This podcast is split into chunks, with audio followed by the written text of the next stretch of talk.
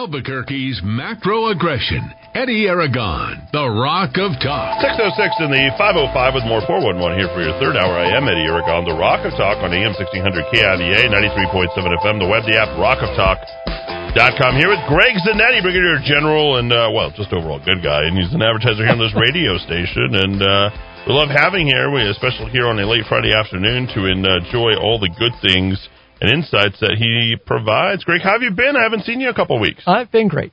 Really busy, and as you might guess, with everything that's going on in the markets, uh, there's just been a lot going on.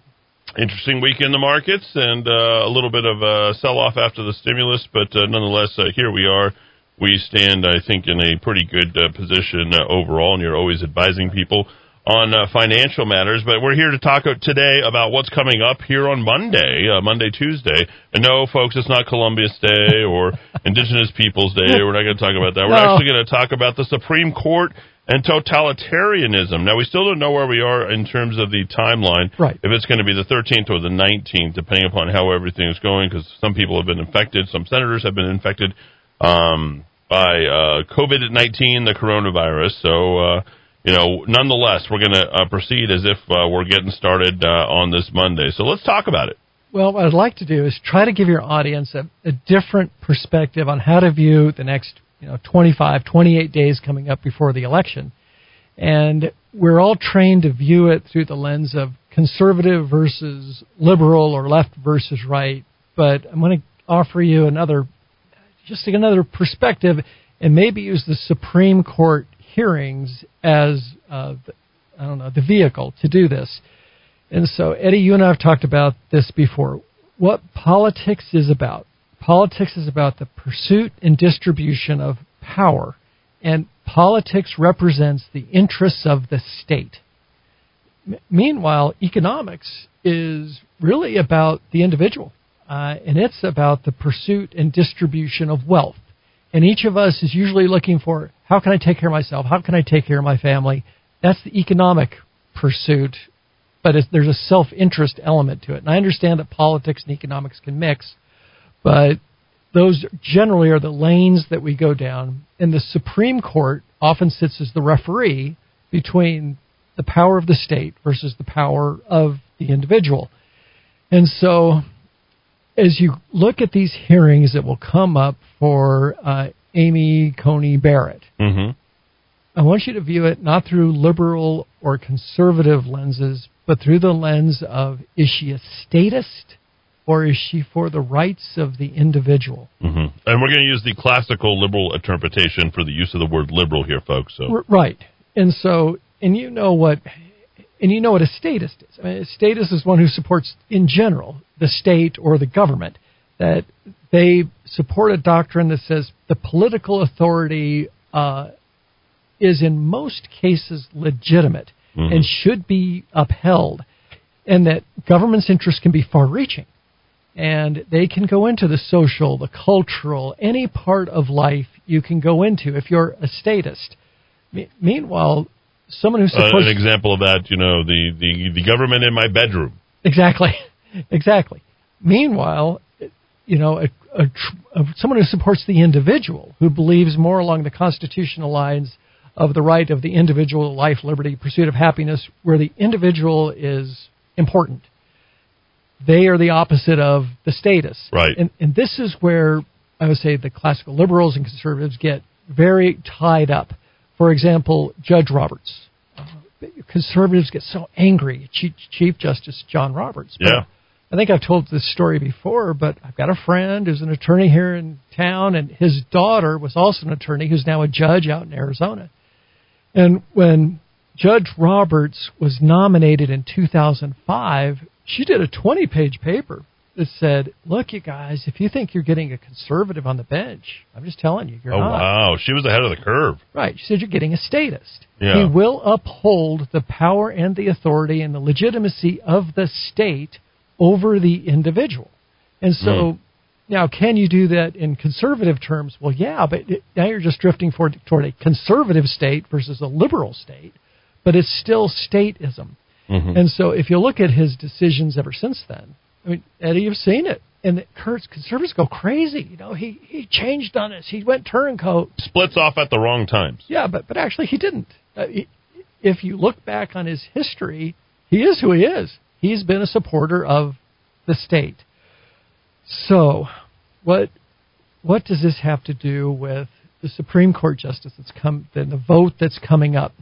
Are we going to interpret it in the same way that um, your friend did back in uh, 20, uh, 2005? Right. I would ask you to view it through that lens. Okay.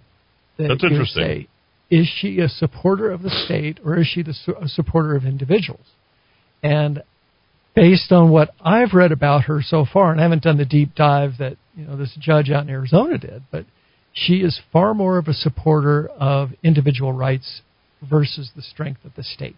Now, before we get started on that, I know that there were some indications that she was very, very much for or in the affirmative for uh, dealing with some of these hardline policies that states like ours or New Jersey or Pennsylvania, uh, these uh, very rigid, uh, you know, scaling back uh, for the preservation of, health. Do you know if there's anything to that uh, before we get started? Actually, I don't. Okay. So it's a hole in my knowledge on that one. So, uh, but if you view it through that lens as we go forward, I think you'll have a better feel for how she will rule as we head toward this election. And you and I both know this: the election results in November are very likely they are going to the courts. And people forget that 20 years ago, uh, Bush Gore Yeah, That- hanging chads. that's right. That went back to the Supreme Court four times, Eddy. Four times that, that Florida went back to the Supreme Court. The first vote was nine to nothing. Bush won. Well, then they went back again, and it was seven to two. Then they went back, and it was I think the last two were both five to four. And finally, the court said enough. You know, Bush has won. This election is over. Well, it's pretty easy to see how you could end up going there now. And so the, the question is, if you if we get to this point, do you want a Supreme Court that is going to rule based on the rule of law and more of a strict constitutional, these are what the rules say, or are we going to have a court that rules more in favor of kind of whatever feels like at the time? This is a living, breathing document. We can make Right. it say whatever we want it to say. Organic, as uh, we oftentimes refer to it. Right. And so when people say, well, look, it's going to come down 4 4, and Roberts is going to be on the 4 with the side of the liberals, you know, his record might actually kind of support that. So, do we want to have, as we head toward this time of turmoil, uh, a court that stands on the rule of law or whatever the court says the law is? And I think those are the stakes that we have as we head into these hearings. So now, I don't know if people really understand the magnitude of what you're saying, but you're literally saying, without saying it, that the next justice, because of the 4 4 and the statists versus, Right. let's just call them the more market oriented people, will make the determination on who the next president is. I think that's very likely. And uh, you have articulated this very well over the last several weeks that you could see this scenario playing out. And this is why it is it is no holds bar. This is combat politics Yeah. as we head toward the final, you know, few My weeks. favorite, politics is a contact sport. Right. Uh, that is. And there are no friends in politics. People need to understand that uh, as well. We're here with uh, Greg Zanetti, Zanetti uh, Financial. Uh, very quickly, Greg, how can people get a hold of you? Oh, my number is 250-3754 or just go to my website, zanettifinancial.com. All right, so we do want to kind of give the overall breaching thing, Right. which is totalitarianism, Supreme Right. Court and the totalitarianism. Right. No, Tell us about what that is. Okay, well, just quick definition. I mean, totalitarianism is basically it's a system of government that's so centralized and so dictatorial. It requires citizens have, citizens have complete subservience to to the state. Now, what people don't realize this can go on the both the right or the left. You can have conservative totalitarian governments, and you can have very left wing progressive totalitarian governments. And so let's articulate the different kinds of totalitarianism that are out there, though. And a tip of the hat to a guy named Jeffrey Tucker over at the American Institute for Economic Research. He kind of spelled this out, and it was it was eye opening for me. So there are really three steps that lead to totalitarianism. Uh, the first one is you must be able, if you're a totalitarian, to articulate the enemy. You've got to have some vision of hell that if this continues, we're all going to die. We're all going to have this horrible thing happen to us, and we, we chosen few, must deal with, you know, this this enemy. We must crush it. It must be dealt with. That's step one. Step two is then you now offer your vision of the perfect world, the utopia. When we win, it will usher in, you know, this wonderful life on the planet. And then the third part after the vision is what's my plan to get to that vision? And what you'll find here is the common denominator with all totalitarian systems is that that plan involves the takeover of the society's most powerful institutions. And typically that's the power of the state. So again, step one, articulate your enemy, say he must be crushed. Offer your utopian vision. Step two. Step three, then offer your plan on how to do that, which is typically to take over the levers of the power of government. So I guess what you just said is the Democrats are totalitarians because uh, uh, these three steps is exactly what they're pursuing. Sure, but I don't want to take away the punchline of this whole well, no. thing. Let's get into the details. Well, it, it, uh, it's, it's a great segue. You can have it can morph in different ways. You can have the economic plan, which would be the classic is communism versus capitalism. Yep. Uh, the Soviets were very good at the capitalists are the enemy. They must be crushed. This is why, and they would spell it all out. That's this 13 uh, years of just pounding it day yeah. after day uh, via right. the newspaper. Right. And then once we have crushed them, then the communist utopia will be ushered in where we all share, where there's equal equality with everybody, and everybody is sharing everybody else's Wouldn't stuff. it be nice? It the Beach Boys nice. yeah, said. And then step three if only you will give us, or we can take the reins of power, then we will be able to do this. Revolution. Right. Now, it, it doesn't have to be communism versus capitalism. You can have racism, and I mean real racism, not, not the made up stuff. And, and Eddy, you've are we. Are we talking about ethnic cleansing? Yeah, sure. Okay, so you spell out your enemy. Oh, that enemy over there doesn't look like us. You know, he's the enemy, she's the enemy, they, you know, that, that kind of thinking. And it is prevalent around the world and it's been prevalent since the time of man. I, mean, I don't know if you've ever traveled in Asia, Eddy, but a lot of Asians, are the most racist people on the earth. On the earth. Uh, I have a, a little uh, side thing. Uh, I've had some Asian friends, and they are uh, by far the most racist people towards yeah. uh, black people. And the other thing, uh, if you speak their language, it's the only way they will respect you. Right. So if you start to look at, at Asian, uh, particularly Chinese, is what I'm speaking of, uh, they only respect you if you have a commando. You know, how's your Mandarin? How's your, you know, Cantonese? They, you have to know their language. Yeah, I went to Japan several times when I was in the army, and you get drunk with some of these guys, and oh yeah, and the real reasons come in. It all comes out, you know. Uh, the Koreans are this, and the Chinese are that, and you yeah. Americans smell bad, and you're barbarians, and what? Meanwhile, the next morning it's oh, honorables and Eddy son, you know, this kind of thing. But, the respect up front, but uh, when the sake's flowing, right? Sure. Or, or the whiskey, I mean, it's it's all over. But it's a human condition. I'm not picking on Asia. I mean, you'll see it in Africa, and it can be black on black, tribe on tribe. It, it, you know, it happens here in the United States. It happens in, in Europe, in Mexico, sure. And so racism, you, it's the same steps all right, they're the enemy. And so what's the solution? And the solution's almost always the same with a racism totalitarian system. I, I call it the, the jello theory.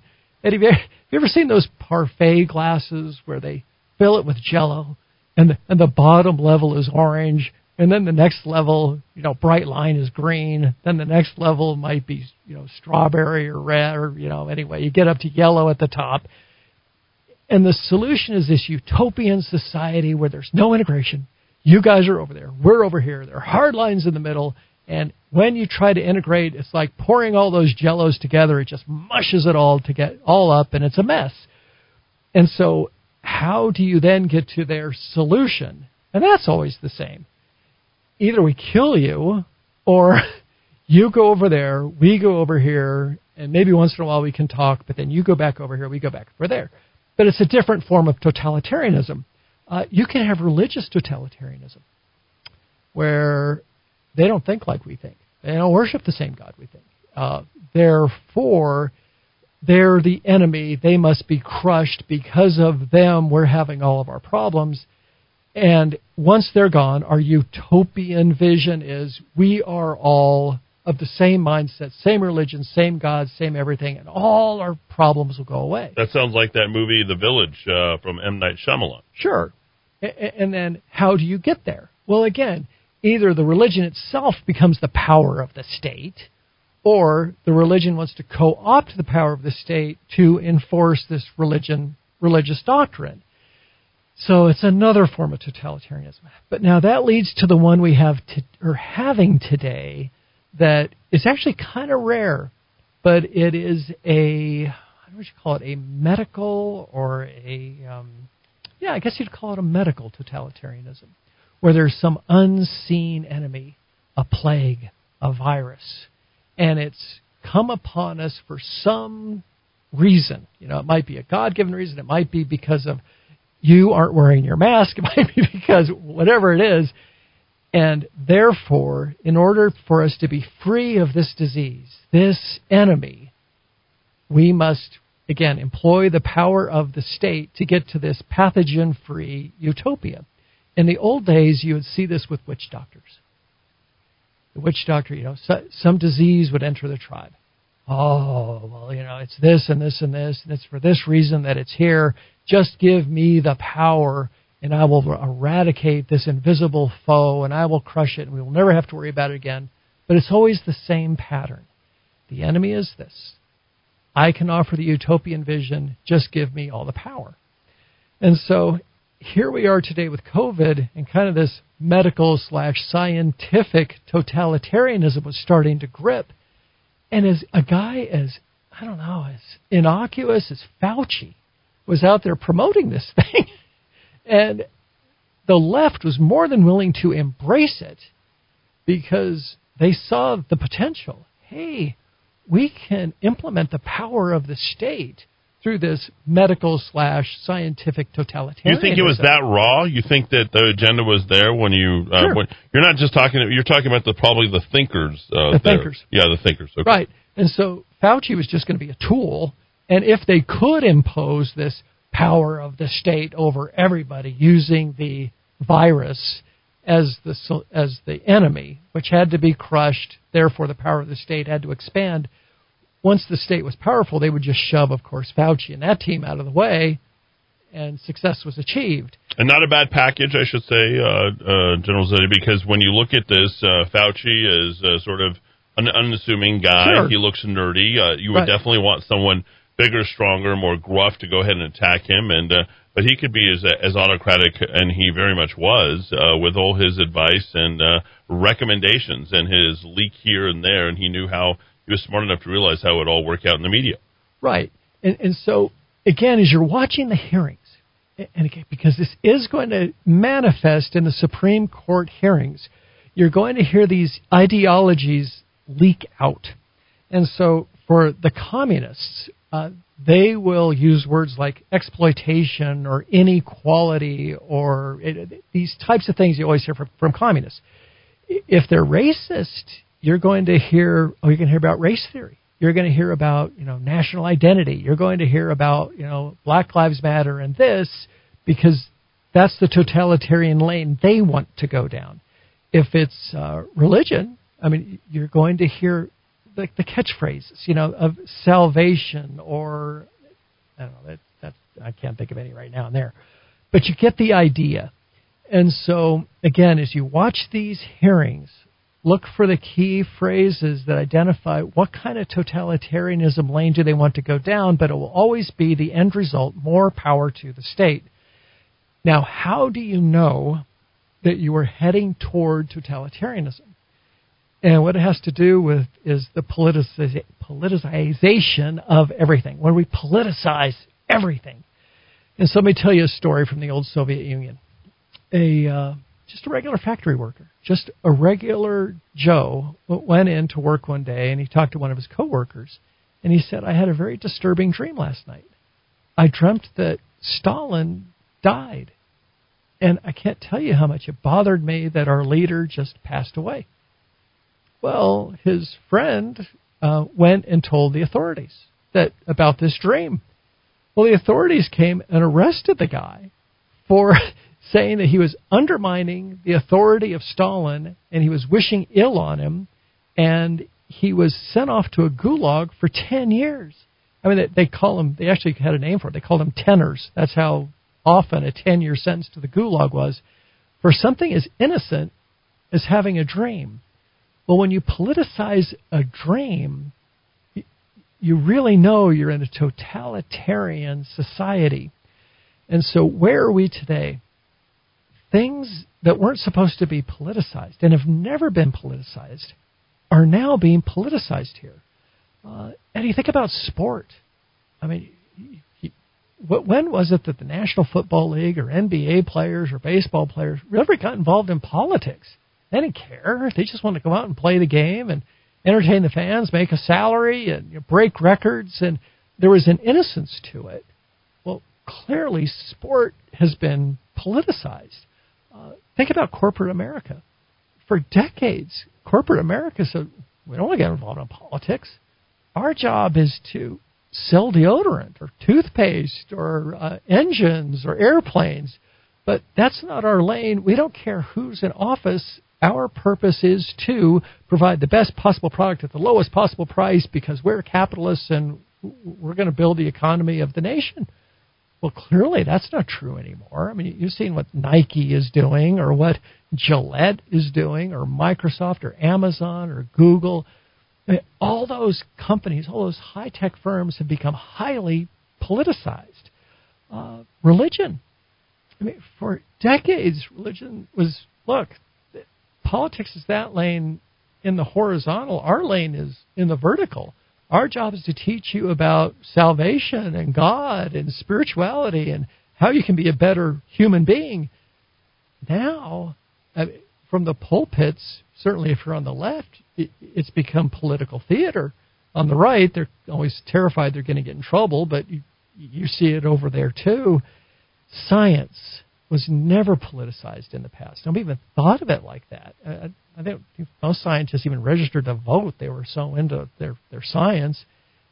Now, I mean, everything that comes out has some political overtone to it that if you push for this cure or that cure or this treatment or that treatment, it's somehow a Republican or a Democrat treatment or a left or a right.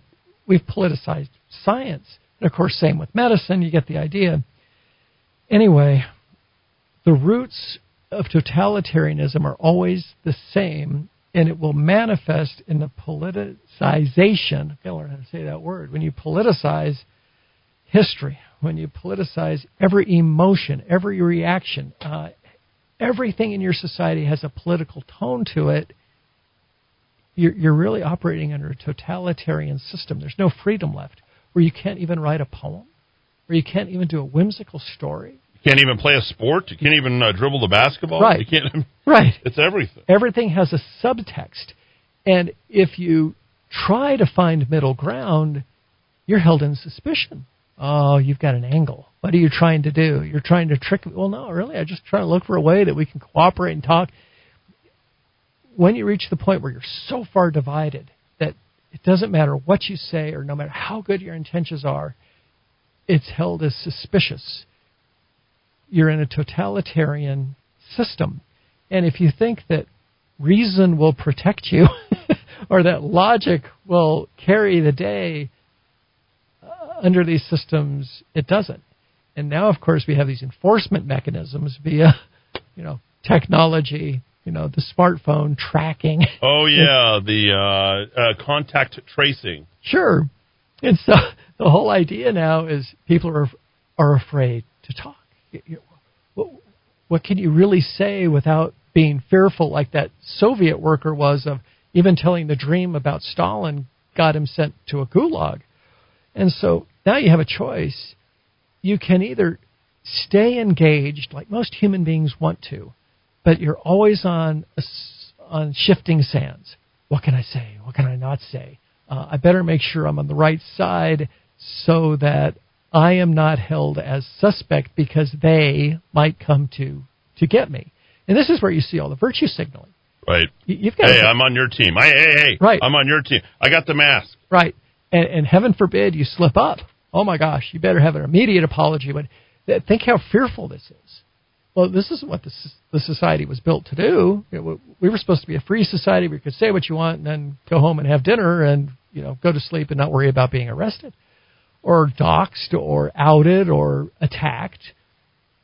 But this is what this is what it's coming to now. Or losing your job, or you know, Right. I don't know, losing your friends on Facebook. Right. Okay, so you can decide to go down that path, or you can decide to retreat. Okay, I'm just not playing. I'm off of Facebook. I'm off of Twitter. I'm off. I'm just not going to say anything. Well, okay, but, but most human beings can't live in isolation like that. Most of us need some human contact. Most of us need to bounce ideas off of others and to try to grow as a human being.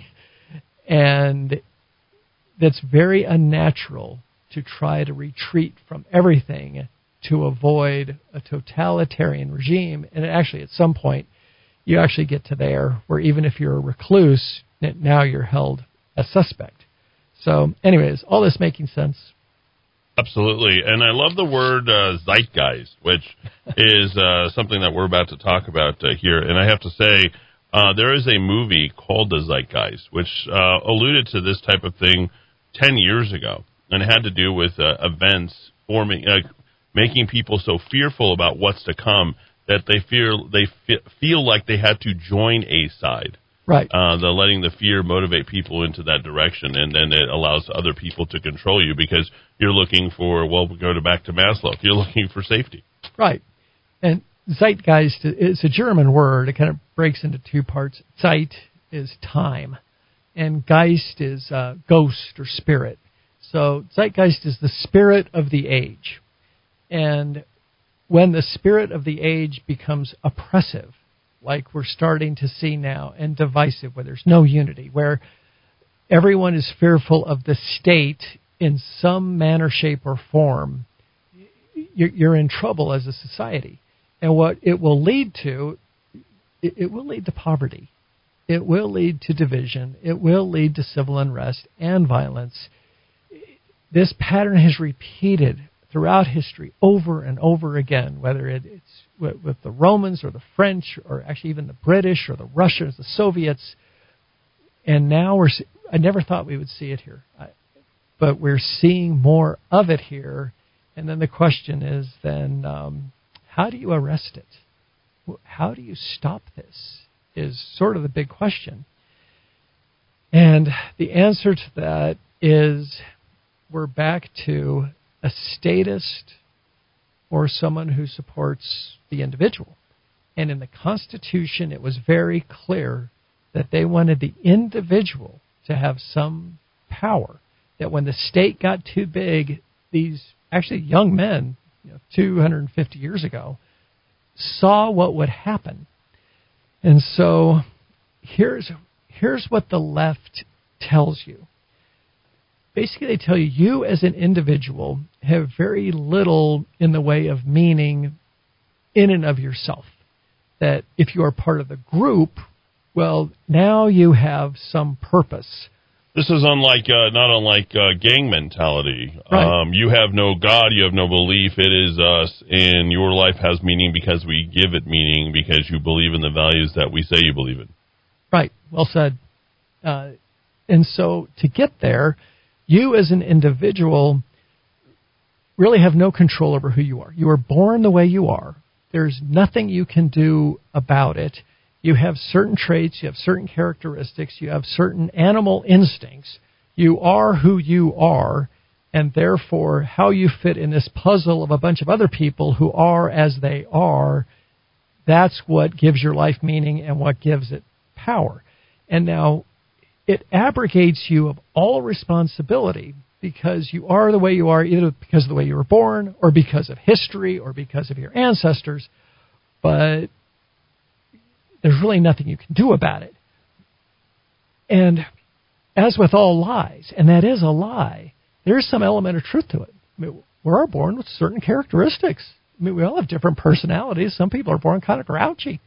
Some are just generally kind of nice. yeah, they really are. No, I know. I know the people you're talking about. Yeah, yeah. Okay. They are sort of born very grouchy. Yeah, the, you know, the world needs grouchy people, and the world needs friendly people, and the world needs generous people, and the world needs uh, laid back people and super aggressive, you know, hyper ambitious people.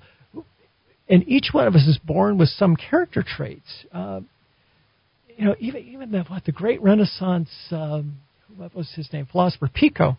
He said, like, look, a dog can't change who he is. You know, the character traits are with it from birth. But a human being, no, no, no, we, we can change. Yes, you have traits, but unlike the dog, you can become something different. You can learn to be something better. Uh, you can mimic others to get there. Uh, you can willfully change your behavior. Uh, the more you do something, more you will become that. And as you do more of these things, as you change your thinking, the essence of you will change. Well, that's a much different mindset from one of you are who you are, and, and we'll give you your identity based on how you link up with the rest of the collective. And so, if you're shy, you force yourself to meet others. Uh, if you're mean, you force yourself to say kind words. I mean, these are the kinds of things that, if you look toward the people who support the individual, this is what they will tell you. And the way you get there is there's always a spiritual element. You know, I'm always going to go there. Is you know, all right, we're, we're going to try to emulate God. We're going to try to be better. We're not just going to always retreat to the base human instinct that we're animalistic and oh well, nothing you can do about it. Now, it's not just what you want to be, but kind of how you get there. And and this is maybe a little bit of a problem at Wall Street. I mean, you have these people saying, "Well, I'm obeying the law." Well, okay, obeying the law is a good thing, but if you're obeying the letter of the law, but your behavior is unethical, that, that that's a problem. Well, they they obey the law. Just to be clear, Wall Street obeys the law until they get caught. Right. And when they get caught, they settle. Right. Because they got enough money to pay pay off the people that caught them doing what they should have been doing. So there's never any letter of the law almost for those people. No, and that's another issue we're going to have as we head toward the Supreme Court thing. I think most of your listeners know that the country is heading toward a time of turmoil. And so, do you want to go into that time of turmoil with a group of people in leadership who support the rule of law? Or do you want to go into this time of trial with a group of people who support what they say the law is at any given moment? And that's going to be another dividing line I'd ask you to look at as you go listen to these confirmation hearings. But you're right about Wall Street. We just saw it this last week. Uh, say it was J.P. Morgan had to pay uh, almost a one billion dollar fine for manipulation of the precious metals markets. Well, uh, okay, what they didn't say in the press release was, you know, okay, how much money did you guys make on the manipulation of these markets? And if you made 20 billion and you paid a 1 billion dollar fine, that's just the cost of doing business. Meanwhile, they're touting this is the biggest fine in history. Well, okay, that's true, but it's only half the story. What was the other half? How much did they make?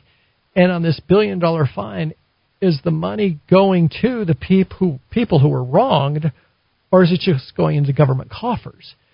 And so this is the kind of thing that, again, you'll see in a totalitarian system where rules and laws are bent to support the power of the state because this rationalization goes on in their heads that, oh, but we're fighting some unseen enemy or enemy that we've defined, and therefore we have to do these things to achieve this utopia. And if we do these certain things, yes, we will eventually get there. And of course, it's all flim flam. So, anyway, where am I going with this? Is there is a spiritual component to this where you have to decide who you are as an individual, and that is the power that you have over the state. Once you understand that you as an individual have the power to change who you are, become better, and that your identity, your worth is not tied to what the state tells you, then you have a chance.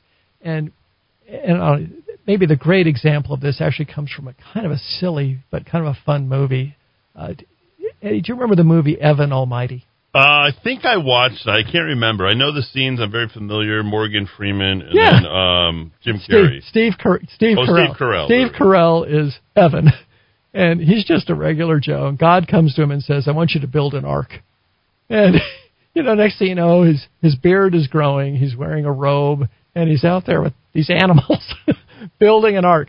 Of course, his wife, I think it, Lauren Graham, I think plays his wife.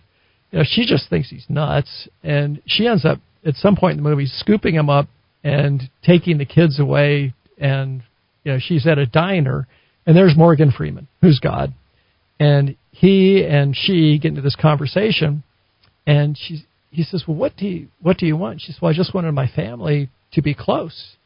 And I actually pulled the line up from the movie, but he says to her, well, "Let me ask you something. If someone prays for patience, you think God gives them patience, or does does He give them the opportunity to be patient? Uh, if he prayed for courage, does God give him courage, or does He give him opportunities to be courageous? And if someone prayed for the family to be closer, do you think God zaps them with warm, fuzzy feelings, or does He give them opportunities to love each other? And that's kind of the end of the quote. And of course, that hits her hard, and she goes back and helps make the ark. And of course, Evan Almighty saves the day when the dam breaks. Anyway, that little line from the movie actually is about how you overcome statism. The idea is how do you walk in God's ways? The left says you can't do it. You have to worship at the altar of the state. But ultimately, worshiping at the altar of the state will lead you to two ends. It will lead you to death and control. So again, view the hearings through that lens. What are they talking about? Must you cede more power to the state for this utopian vision to be manifest? And how does that always end? And it's always ended this way throughout history. It will end with merciless control and finally death. Or are you going to understand an individual's rights and responsibilities and connections and importance, you know, during the short time on earth that we have? And in that case, you'll actually end up bowing to an almighty God and you will emulate those ways which are always toward life and liberty. And so this is what the this is what the framers understood. And yes, I understand that there were deists. Yes, I understand that they weren't all in line the same way. They didn't want religious totalitarianism, but they understood the overarching issue was the power of the individual versus the power of the state, and they sided with the power of the individual. And so this is what's coming up. This is coming up over the next few weeks, and this is what the election is all about. If you really distill it down to why are you voting the way you're voting? If you are in the statist camp, look, it's all about government, it's all about the state. We, they will get us to our utopia. You're on the left. If, however, you're more for the individual rights, you're going to say, no, no, no, I'm not going to bow to that God. So we truly are at a 4-4. This is why this uh, confirmation is so important. As you put it, we need to do this immediately. And uh, Yeah. that tells us exactly where you're at because you're almost saying that John Roberts is uh, on the left and he is the uh, Chief Justice. And He's a statist. yeah, he is an absolute statist. So there you go. Greg Zanetti, thank you for being here. Uh, as we were finding the politicalization of everything that's happening here in this world, uh, and right. has transpired uh, and uh, invaded, uh, where we can find no joy, whether it's in commerce, commercial, uh, or sport. Uh, we seemingly are putting it all as we, we found that great word zeitgeist, and I would recommend that everybody go and watch that. Right. Um, you should definitely uh, go and see it. There's a two part series for it called uh, Zeitgeist. Thank you for being here, Greg. Yeah, How a can people get a hold of you? Oh, my number, 250-3754, or go to my website at zanettifinancial.com. That easy, folks. Thanks, Thanks, my friend. everybody for being here in the Kiva. Have a great weekend. See you tomorrow bright and early, 10 a.m. Saturday morning on AM 1600 KIVA 93.7 FM. The web, the app, rockoftalk.com. That's rockoftalk.com. Download the app. Get the brand new News ABQ app that's coming out on Monday.